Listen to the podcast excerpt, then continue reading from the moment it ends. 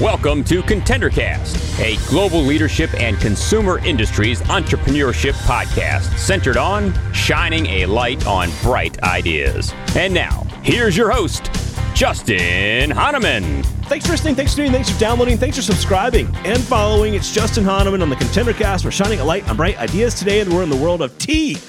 Can't even wait you know, I love the beverage industry. We spend a lot of time in this subsegment of consumer products, and I don't know that we've had anyone on with the level experience, knowledge, exposure. Like, I, I can't even wait to introduce you to my guest today, Shannon Teng. She is the founder and CEO of Tea Drunk. And I mean, we are going to dive deep into tea today. I can't even wait.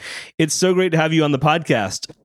Thank you. I'm so glad I get invited. I'm glad I'm glad I invited you and I'm so glad you're here and I can't even wait to unpack what you're doing for our audience cuz you got this really cool like mix of like knowledge of industry and product and entrepreneurship. And so I can't even wait to dive in today. So um, let's do this before we get to Tea Drunk and um, talking about different types of teas. Give us a little bit of your background. Like, what were you doing before launching the business? And I know you were in finance, but how did you even get into the industry? Uh, yes. So uh, in my past life, my career was in financial planning and uh, analysis. Um, I was mostly due to uh, was doing like a strategic financial planning, and um, I worked in industries um, like consumer electronics and uh, some technologies and the energy sector. Um, for the whole time, obviously, I kind of enjoyed my finance career, but I at the same time also wanted to be closer to products. And that feeling started to get stronger and stronger as I start to approach 30. Um, so I was having nice. like a near 30 crisis. Um, and at the time, there were a lot of signs around me as well. I was reunited with childhood friends. We start, talk, uh, start talking about what we wanted to be when we were uh, young, that we thought, you know, what we would be doing when we were growing up. And um, I was felt uh, upon the speech that Steve Jobs gives at the Stanford University um, and somehow it was just came to me at the right moment that really made me rethink like what do what um, what do I destined to do kind of thing. Ah, interesting. Um, so there are a lot that. of signs everywhere during that critical time. I was doing a lot of uh, rethinking about my career, what I feel passionate about. Uh, so eventually it came down to um, I know that I wanted to be an entrepreneur and start something of my own and I want to be in the industry where I feel that it makes a difference. Uh, I think all industry makes a difference, but I wanted, particularly wanted to be in the industry where I personally can feel that I was making a difference. And I know that I wanted to be very close to the products. Whereas in my previous career, uh, it was more of a supporting role in any company. Sure. I love so that. I give a really yeah, so I just give it a really hard think on like what do I know more than the next person. Obviously, the time there actually were a lot of uh, other entrepreneurship opportunities came to me, uh, such as tech startups, which oh, were very natural exit for most people who had a career like I did. Um, but eventually it came down to I will not get a chance to be close to the product because I'm not an expert in um, the field that the company will be in. So I was just start thinking, okay, what do I know more than the next person? And it has to be food and beverage because I grew up in a foodie family and nice. I personally just enjoy uh, eating, drinking a lot. And um, but there are a lot of great people doing awesome works in wine, in uh, you know uh, culinary world, and I don't think I can become a chef either. So um, uh, at the end of the day, I was like, okay, tea. I grew up drinking some of the best teas in the world, and I really don't think that um, the Western world have fully grasped just what is out there about tea yet. Um, so that's how I came uh, to found Tea Drunk. Wow, I love that. And you know, for so rewinding a few minutes to what you just said, I mean, it's interesting. You listened to the signs around you, you saw things happening and developing around you, and you leaned into those. And I think that's actually a really great lesson for many of our listeners. Sometimes we don't pay attention to the you know the people showing up in life and the people around us that you know, hey, this may be a signal. I should go do this. I think it's really cool that you you saw that and and, and jumped on it. Um, We'll, we'll shift over into tea for those who don't know. Tea is the second most consumed beverage in the world after water. Who knew? Um, yes. Great category. Uh, it's been one that has grown over time. It's it's certainly uh, like not only the consumption volume is high, but also just the, the variety now uh, around tea is amazing. We're going to dive into that. But so you decide you're going to get into tea. Like, what did you know about it beforehand? And then, like, what did it look like in terms of starting something? So um, I grew up drinking tea, so I have very good intuition around tea in terms of um, having a discerning palate. Um, and also, giving uh, just my geeky nature, I also know uh, a bit of the uh, book knowledge about tea as well. Um, and in a trip that around that time when I took back to China, I noticed that uh, the tea industry in China was having a renaissance, but at the same time, there are a lot of um, just conflicting information as well. Um, so always in the back of my mind, I start to question a lot of the tea knowledge out there. Um, but once I decided I want to start a tea company, um, so I thought, okay, I better find get to the bottom of this and find out the truth. So that's when I started to travel um, through rural China and I visited all the well-known tea producing regions in China. These are all historic tea regions. Wow. Some of them have existed for a thousand years and um, very much praised by past connoisseurs and poets and emperors. So um, I was basically just uh, kind of backpacking and traversed through these tea mountains. Um, and I, before pandemic, I have been doing that for three months every year during tea season. Wow. Um, that enabled me to get really, really close to the production of tea, to really get to know each terroir in detail, um, the different cultivars, and also learn from the farmers. Got it. So I would say the farmers still hold the most knowledge about tea. It's probably more in depth than any tea books that are out there. However, sometimes the um, knowledge is not as organized and sometimes it's hard to articulate in a way that connects with uh, the learning audience. Sure. So, um, yeah, so that's kind of where I slowly um, start to have a unique expertise is that uh, this very hands-on in the field knowledge that I have on top of the book knowledge that's out there um, yeah, so I would say the evolution of my knowledge was definitely before it was a combination of just a drinker uh, and also book knowledge. But now I got very involved with the production of the tea and the kind of, um, yeah, just like really living tea. Sure, love that. Um, many of us haven't spent the time you have in the fields of China um, with farmers, right? Um, talk about what that's like. Right. What what is it that they're doing? What is the timing of uh, production crop? Like, you know, give us kind of the sense for what that looks like before we get to actual finished product. Yes. Yeah, so there are many, um, I would say, different levels of tea out there. Um, majority of the teas that people encounter in the market are what we call commercial teas and they're usually uh, harvested nine out of 12 months. But the teas that we do, or the teas that I decided to do, because that's the tea I personally interested in, are, are historic teas. And these are truly the pinnacle of the tea world. Uh, these teas respect tea's natural growth cycle, and they can only be harvested 10 to 15 days a year. Oh, wow. So the harvesting window is 10 to 15 days a short. year. Wow. Yes. Um, and obviously, these teas sell for um, a lot of money. And a lot of these tea farmers, they are um, not um, the typical farmers that people usually would think um, that the farming activity in developing worlds where uh, such um, uh, actions such as fair trade and stuff like that needs sure. to uh, happen in order to make sure that we are dealing with the farmers uh, in a fair way. um, these farmers are very wealthy because they are very well established. Consider them almost as the um, estate owners of like those wine chateaus in France. So, um, because the teas are, um, you know, they cater to connoisseurs of the highest level in the tea world. But nonetheless, they live a very traditional life um, because this kind of uh, um, heritage farming um, activities.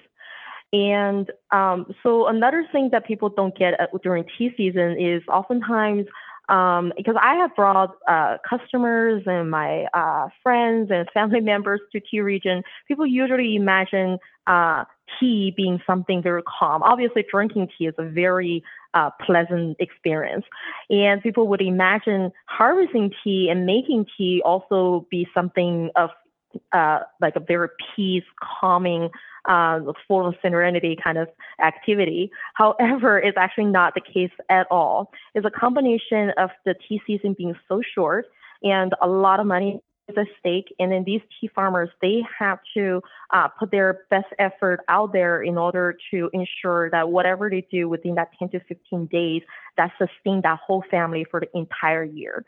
So it's actually very nerve wracking activity. Um, it. It's almost like a battle during tea season in any given tea region. Wow. And um, yeah, there's definitely a lot of yelling, and people also work around the clock during tea season. And so people are sleep deprived, um, very grumpy. Um, but that's all for to ensure basically the maximum um, quality of the tea. So I like to think, even though um, you know people definitely act like they're they're super on the edge, um, but I like to think it's only because people care. Sure. Um, if that um, level of uh, caring is not there, then you wouldn't see people, um, you know, being that emotional right. about every single uh, step along the process. Wow. So.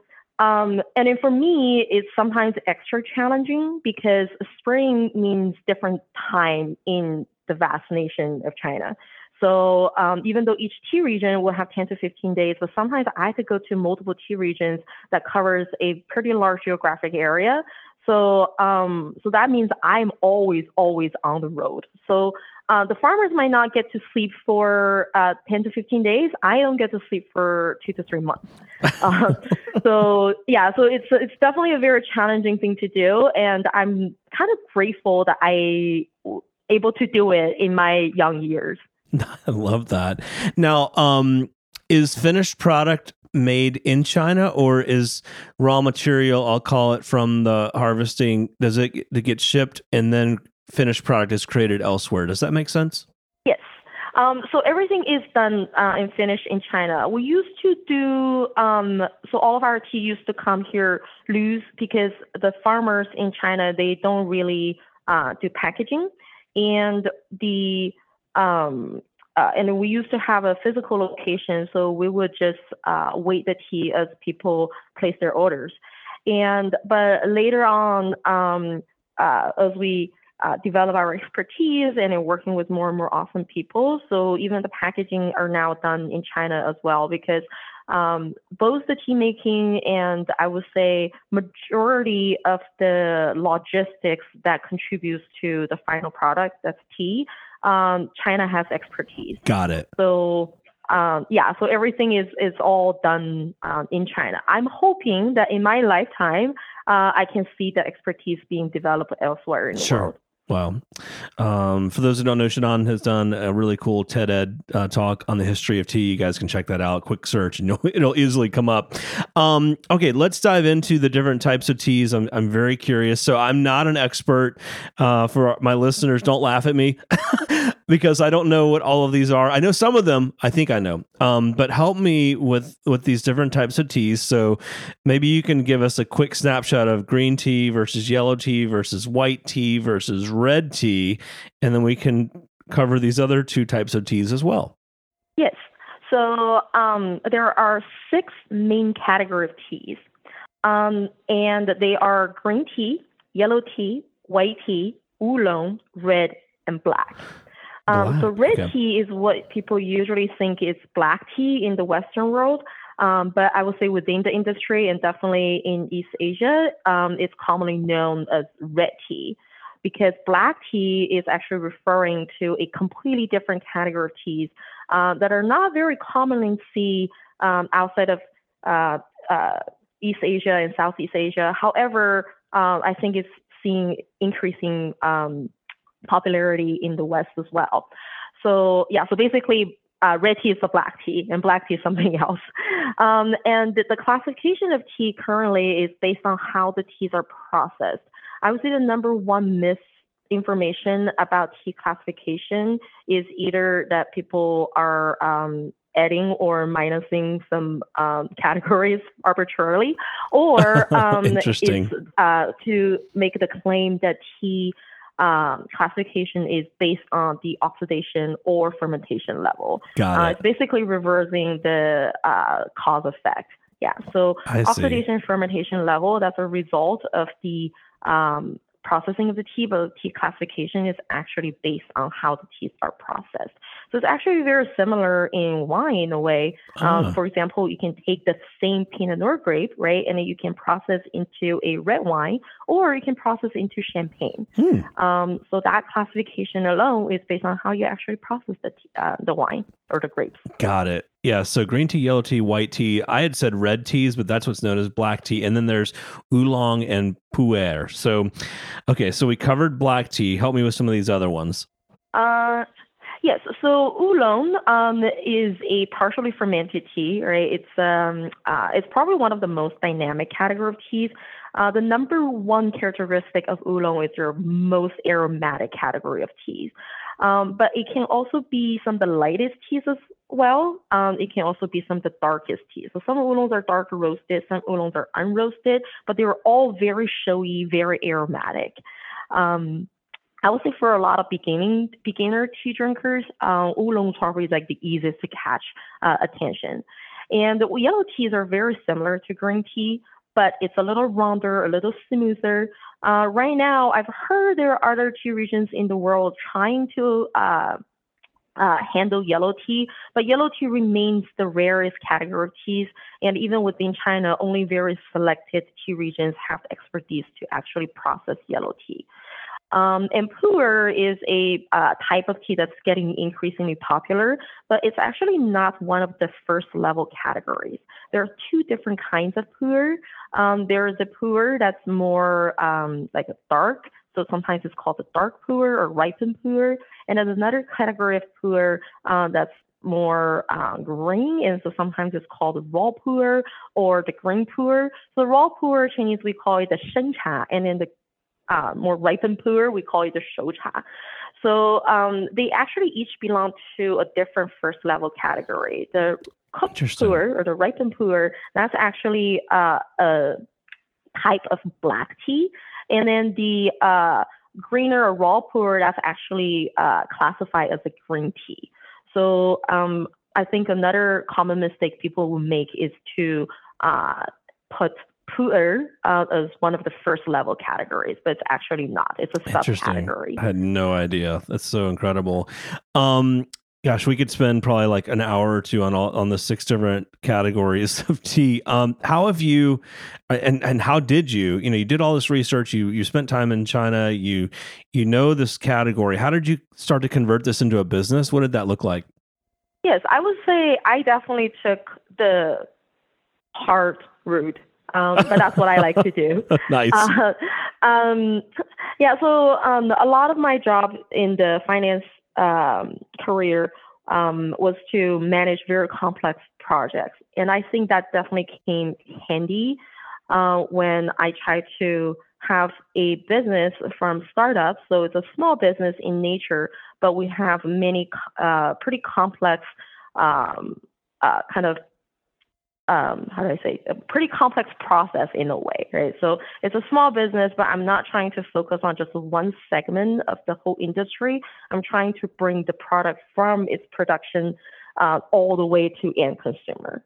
And that, that, because at the time that was the only way I can ensure that things goes the way I, I wanted to go. So, uh, so when I started to design the business, uh, I realized that a big chunk of it will have to do with tea education because people are so used to paying, um, you know, two, three dollars for tea in coffee shop. Uh, our tea, um, when we do retail service, most of them are twenty-five to forty dollars per serving. So wow. that's more expensive than Wait, wine. 20? Oh uh, my uh, yes. gosh! Wow. yeah, and then on the loose leaf level, most people uh, are probably used to tea that cost uh, five to ten dollars an ounce. Most of our teas are uh, forty to sixty dollars an ounce. Wow! So, and some of the very expensive teas are over a thousand dollars. Oh my gosh! So, um, yes. So so uh, it definitely goes into the category of luxury goods. Got it. Um, so we had to run on a model of luxury goods where we need to be able to articulate the worth of our products, and that takes a lot of education. And that's also why um, I decided to. Um, in addition to selling leaf tea, that we're also going to have a retail service um, outlet, which was Tea Drunk the Tea House that was in East Village. And this way, we get a chance to uh, articulate who we are, uh, the very distinctive style of Chinese way serving tea to the customers. And another added advantage is that this is New York City. Um, and right. New York City, I think New Yorkers are um, like innately very curious, and that's an awesome thing. People are not afraid of new things, instead, right. people wanting to find out what it is. Uh, we are also able to attract a lot of geeky people, and we always Wait, love. did you say a lot of ge- ask geeky people? Like geeky people? Geeky? Yes, like geeky like I love. I'm a geek. I love technology. Like nerdy. nerdy. yes, yeah, like people who want to get. To I'm a geeky guy. Things, right? I do love technology and, and detail. Yes.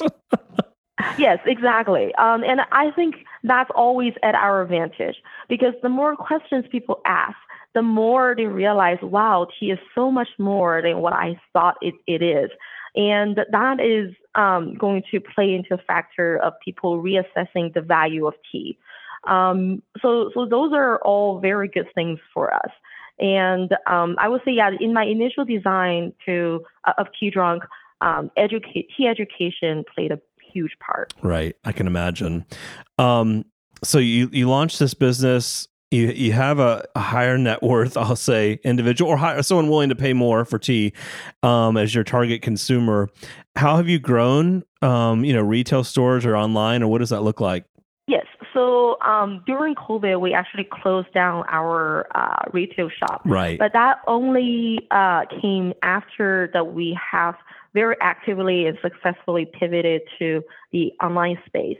So our online space has always existed, but um, we've decided to take it to the next level and also accelerate a lot of initiatives that we already had in our mind during COVID. Um, so in that way, I'm kind of grateful for uh, COVID that really forced us to make certain decisions.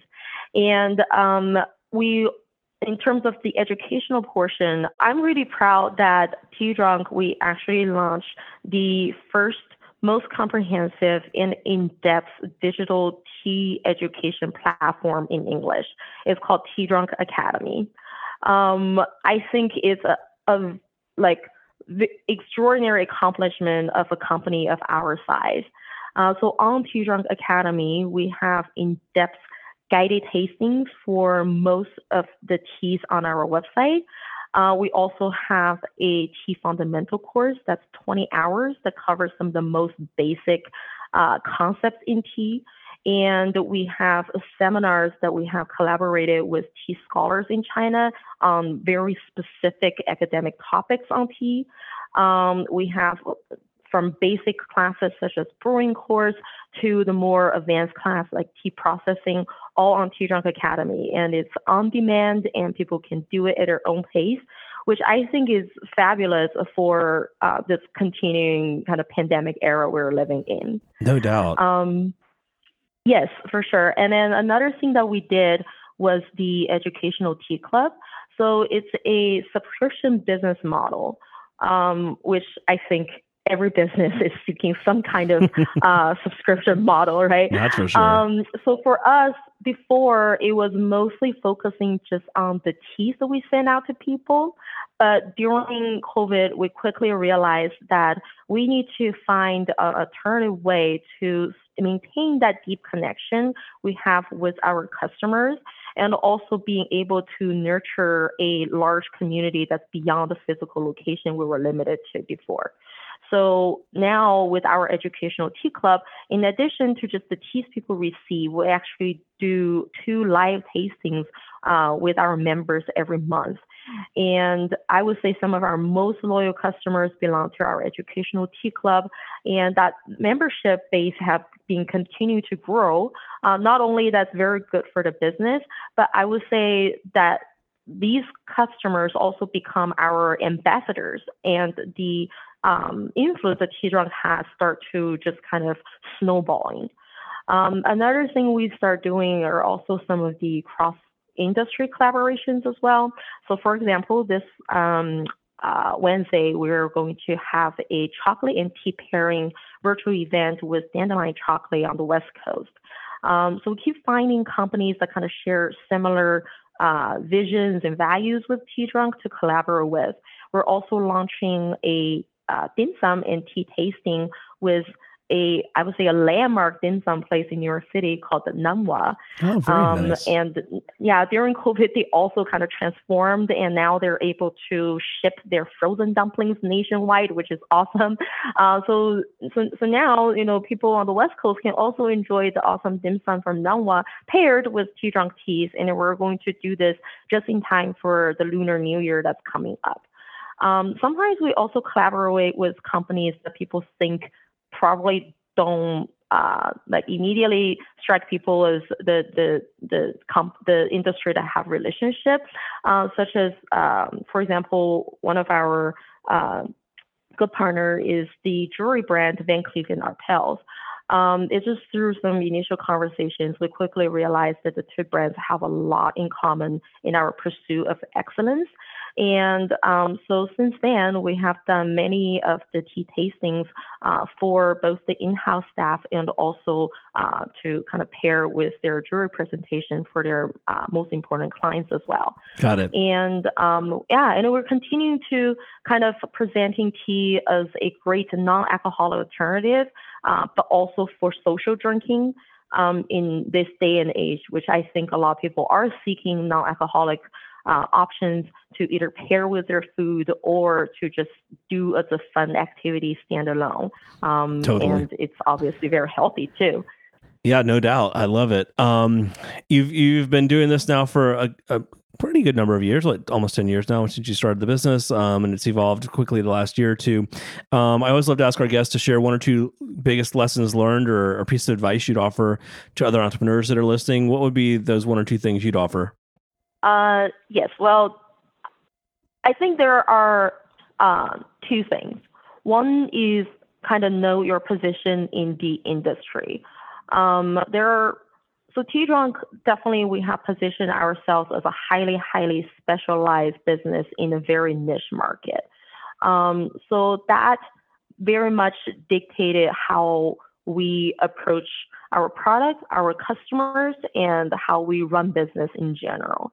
Um, I have, you know, friends in the tea business as well, and a lot of the other tea companies might work more on volume.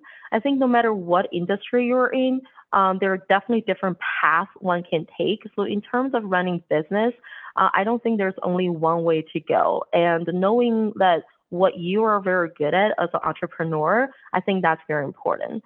Uh, I have come to realization that I probably am not very good at running a volume-based business, but somehow um, I guess I have proven that I am good at running a specialized niche uh, uh, product, uh, hopefully in the luxury sector.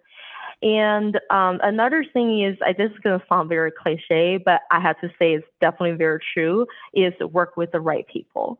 Uh, no matter if it's the internal team that you're developing, um, make sure that you work with people with the right expertise and also the right work ethic. Um, sometimes it almost takes a few kind of wrong runs to know how awesome it is to work with people um, that you can actually rely on Sure. and then also uh, bring their own expertise to the work. Um, and then that goes with partners as well. Um, No doubt. So, um, yeah, sometimes, you know, we work with no matter if it's the vendors or your um, uh, B2B clients.